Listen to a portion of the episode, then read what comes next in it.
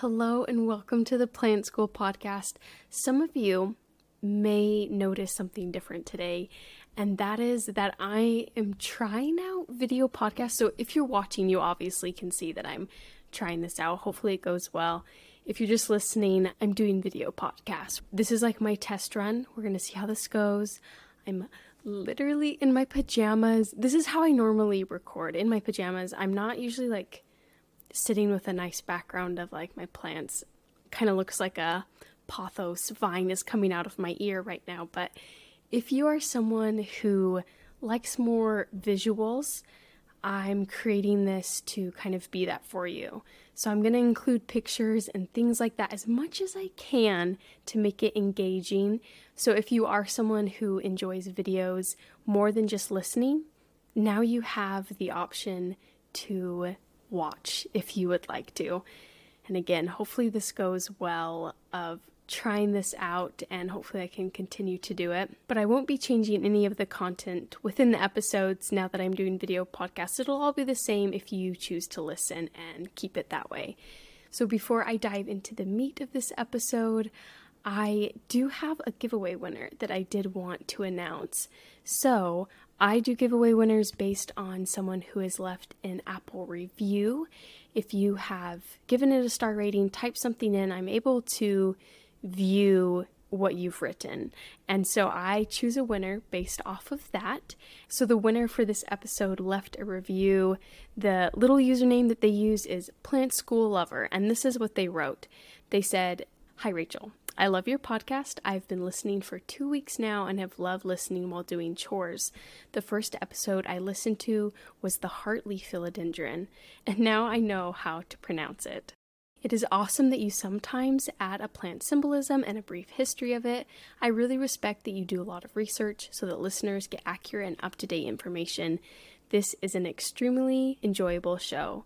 Since your latest episode said that you're doing a free plant shopping trip for this week's winner, my mom is entering my review for me because I am a teenager.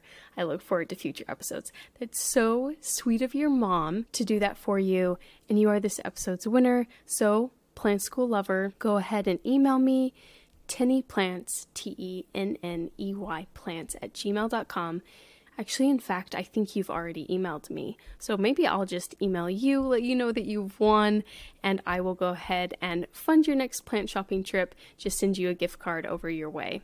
And if you would like to win a free plant trip sponsored by me, then go ahead and leave a review on Apple Podcasts. I would really love for you to win, and it also helps out the show. So I really do appreciate all the reviews that are left. And speaking of helping out the show, I do want to give just a quick shout out to Hunter and Amanda. They are my newest podcast sponsors. And Hunter and Amanda, you know who you are. I did a happy dance as soon as those emails came in that I got new podcast supporters. And if you're wondering what that is, it simply is someone who sets up a monthly donation to support this podcast. So in the show notes of every single episode, down at the very bottom, It'll say support this podcast with a link. If you click it, a little pop up will come up where you can choose to make a monthly donation of $1, $5, or $10. Totally up to you, but it really helps this podcast keep going and it helps me try out new things like video podcasts and trying to up the level of the content that I'm able to give you guys. So if you do really enjoy this podcast and have the budget to donate as little as like a dollar a month, I appreciate it so very much. And again, the link to do that is just in the show notes. Okay, so let's dive into this episode. We're going to be talking about jade plants today. And the first question I always ask is what is a jade plant? So its scientific name is Crassula ovata or Crassula argentea. Both of those, I found that they were pretty interchangeable. People use them for the jade plant, either one. It didn't really seem to matter but it is a member of the Crassulaceae family, and there are over 200 species in the Crassula genus. And there's actually quite a few different types of Crassula ovata variations. And something that I found that was pretty fun there are two Crassula ovata variations making up what they call the Tolkien group. And it includes Crassula ovata gollum, or the gollum jade, and the Crassula ovata hobbit, the hobbit jade. So that's just a fun thing that fans of Tolkien have kind of taken and used in naming plants.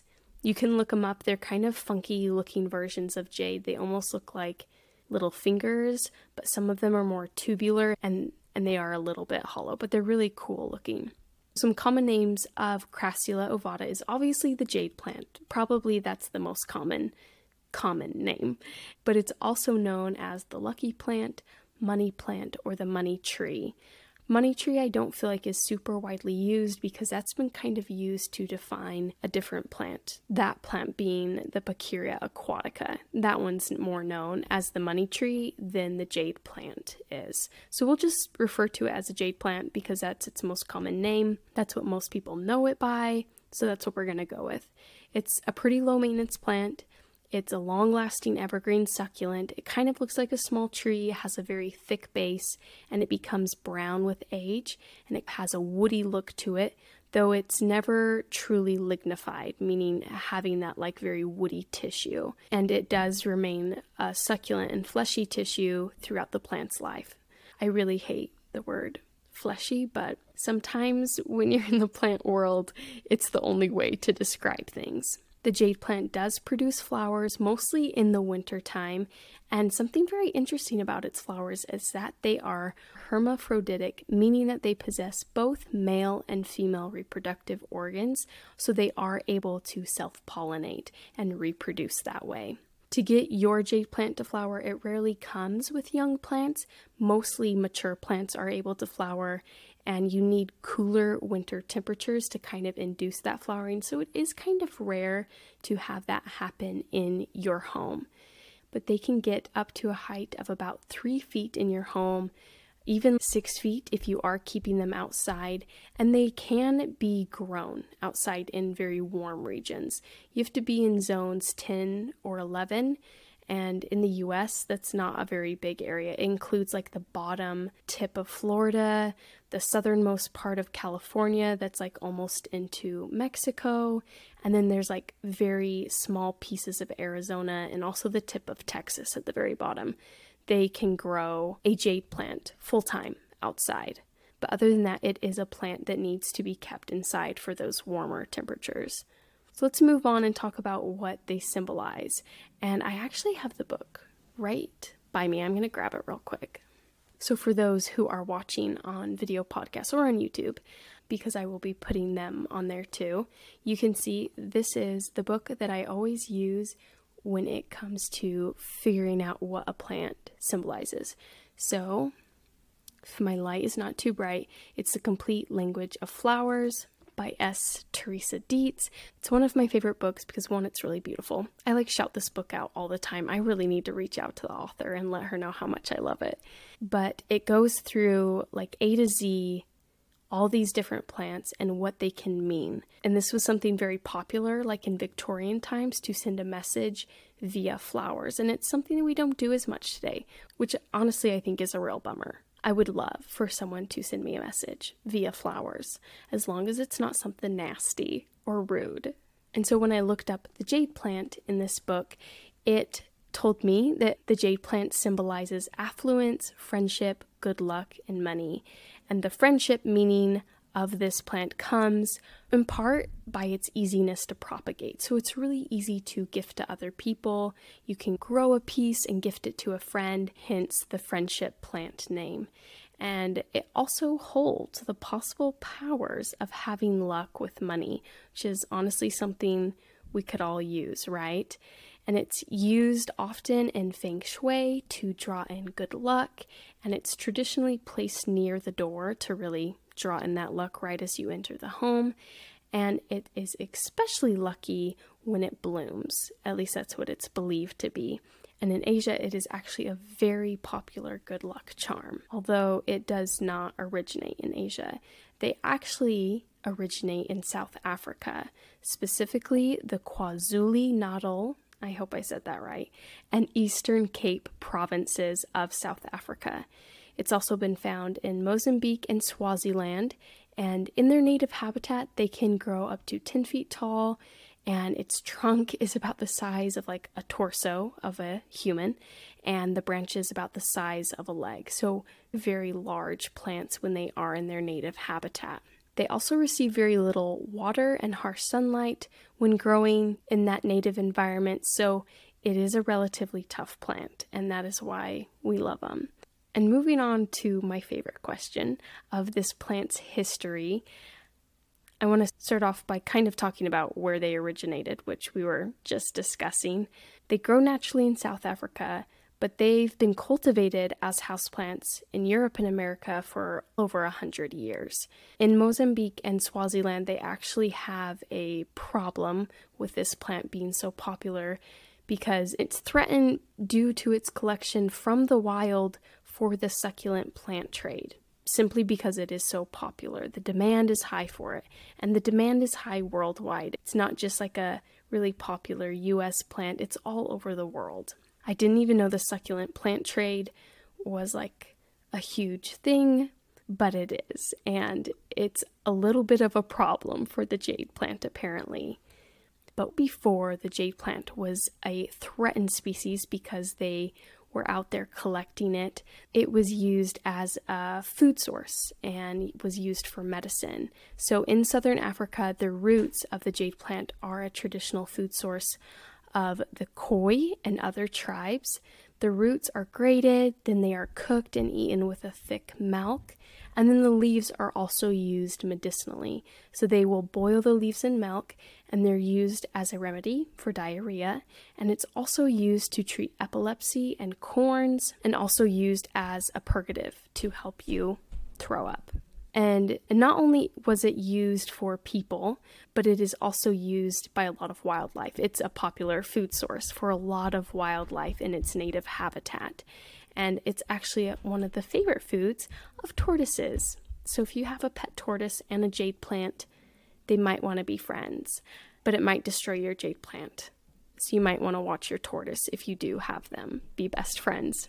So, how it actually became cultivated, I mentioned that it has happened well over a 100 years ago, is a little bit of a foggy story. There's a lot of stories that go with it of where it might have come from first, but Here's the rundown. So, in the 17th century, there were Dutch explorers and developers of shipping routes around the Cape of Good Hope, and they sent back many living plants and seeds.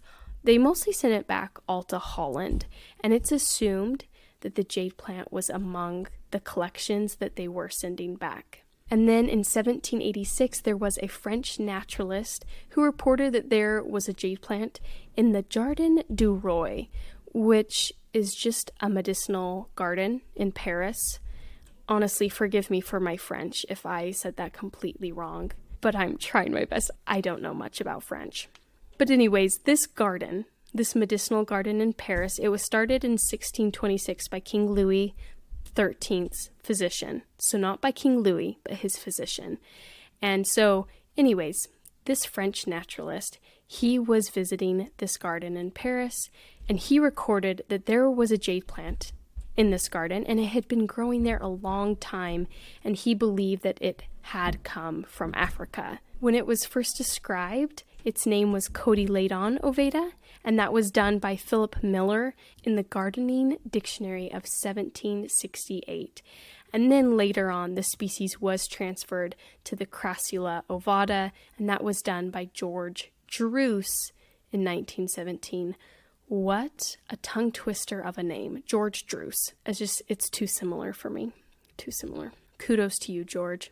Moving on, it was actually included in NASA's studies of plants that affect indoor air pollution, and it was found to be the best at absorbing toluene, which is a harmful chemical that you don't want to be breathing in. And if you guys have listened to my podcast for a while, you know that the NASA study doesn't really transfer well in its results to our home because it was done in an enclosed chamber. And as you all know, our homes are not enclosed chambers that never open. We have doors, we have windows, we have AC units and heating units that are constantly exchanging the air in our homes. And so plants aren't really effective at absorbing anything. If you lived in something that the air stayed the same, it would help. But we don't. If you want to learn more about that, episode 47 dives into that. And Sam is even in the episode, which love having him on there. So, moving to today and the history of the jade plant today, it's a very common houseplant worldwide because it survives and thrives in a really wide range of environmental conditions. It's a tough plant.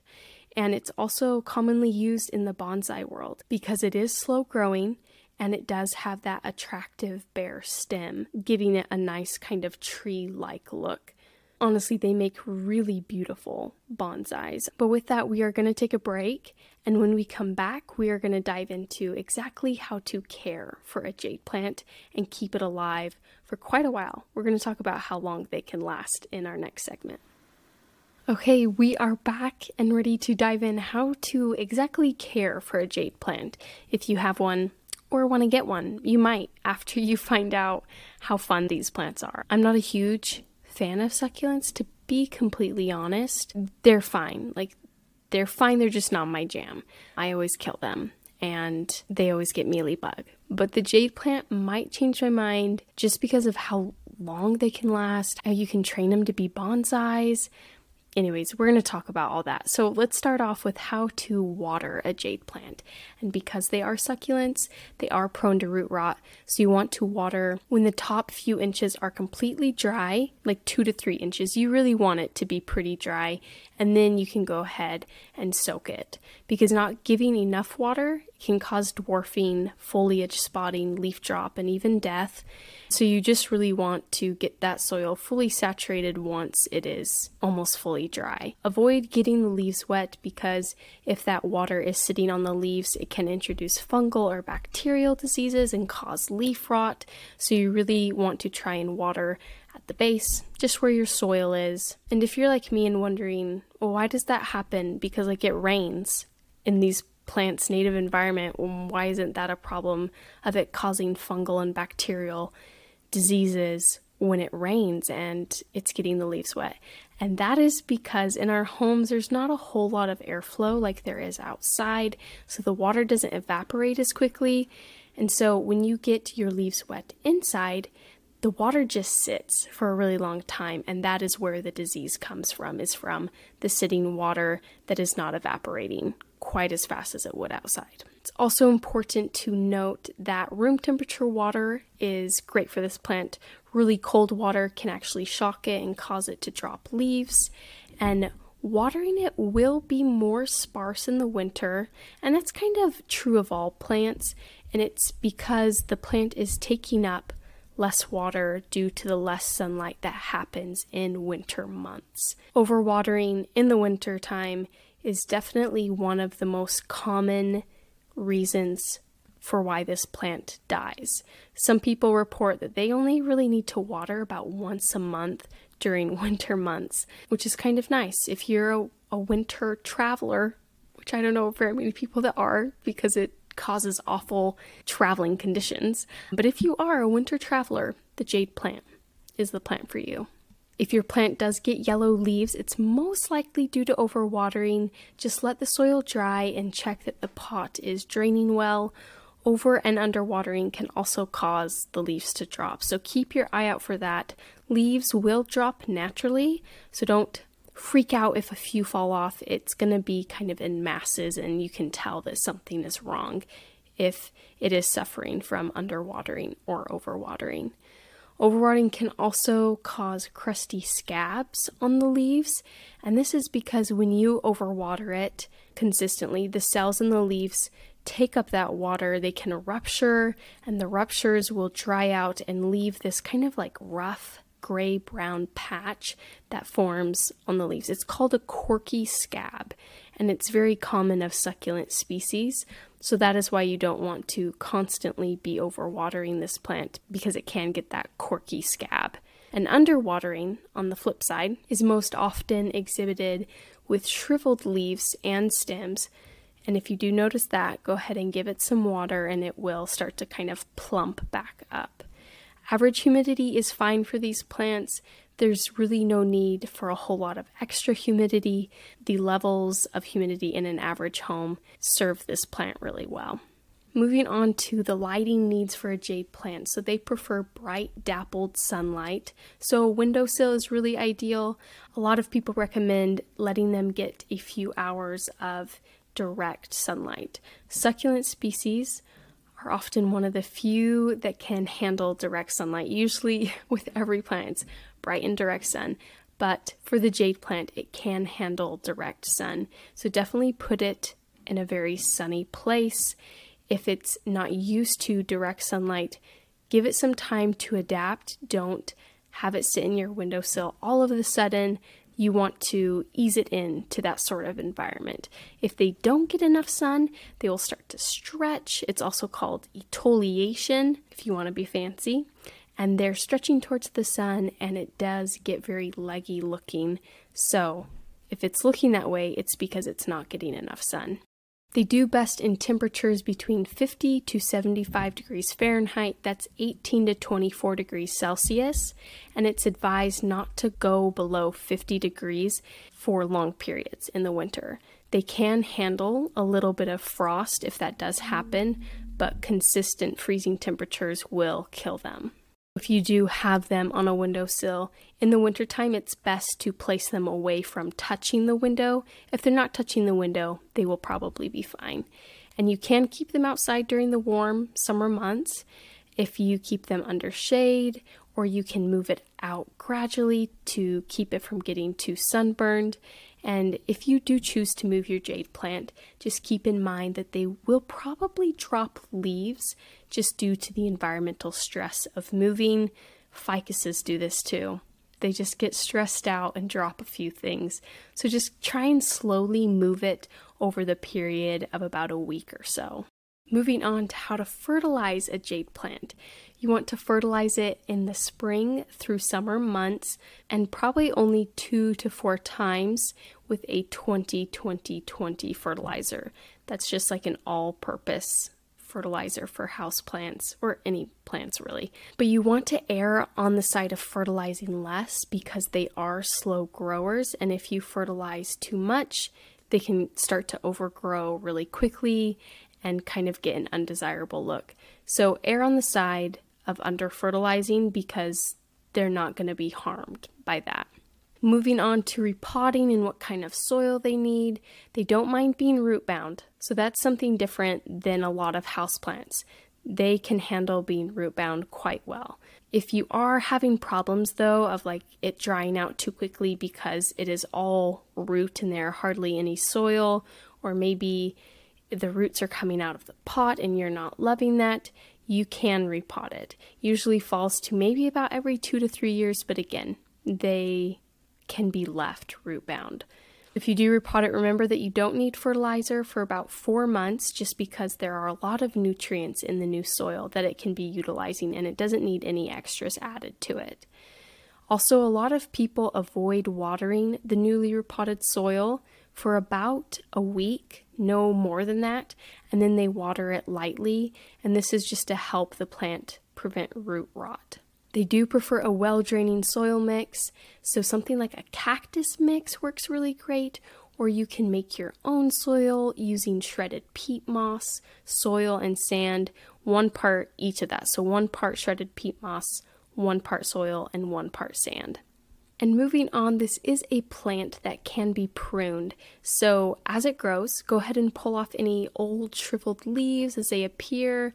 But as for going in and actually pruning the plant, spring is a great time to do this to lightly prune it, kind of maintain a desired shape that you want.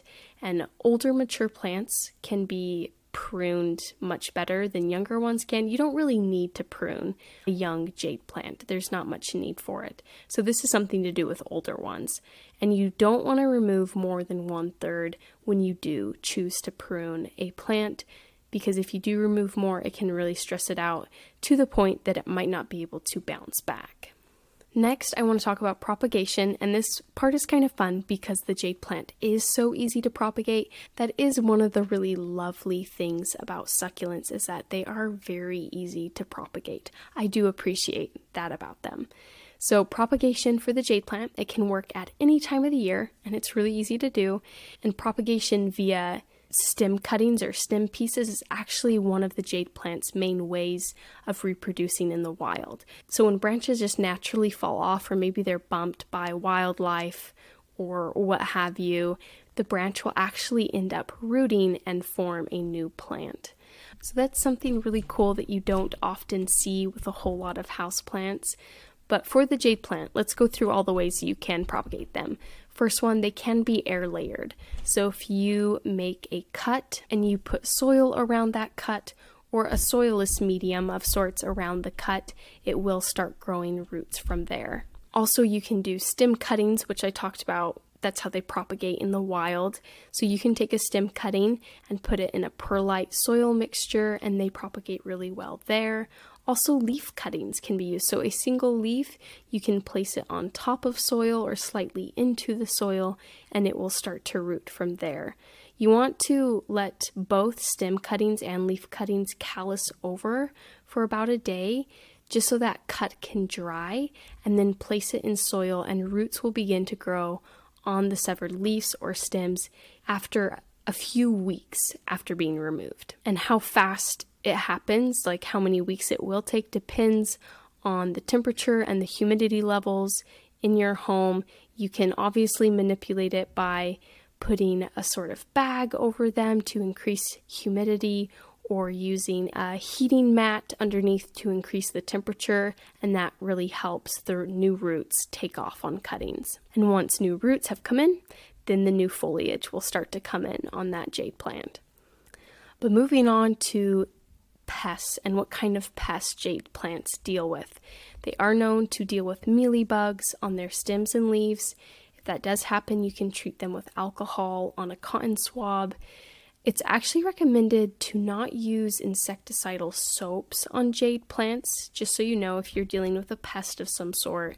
It's not recommended. The ingredients malathion and Metasystox R can actually cause the leaves to fall off, and that's the main reason why you don't want to be using any sort of insecticidal soap.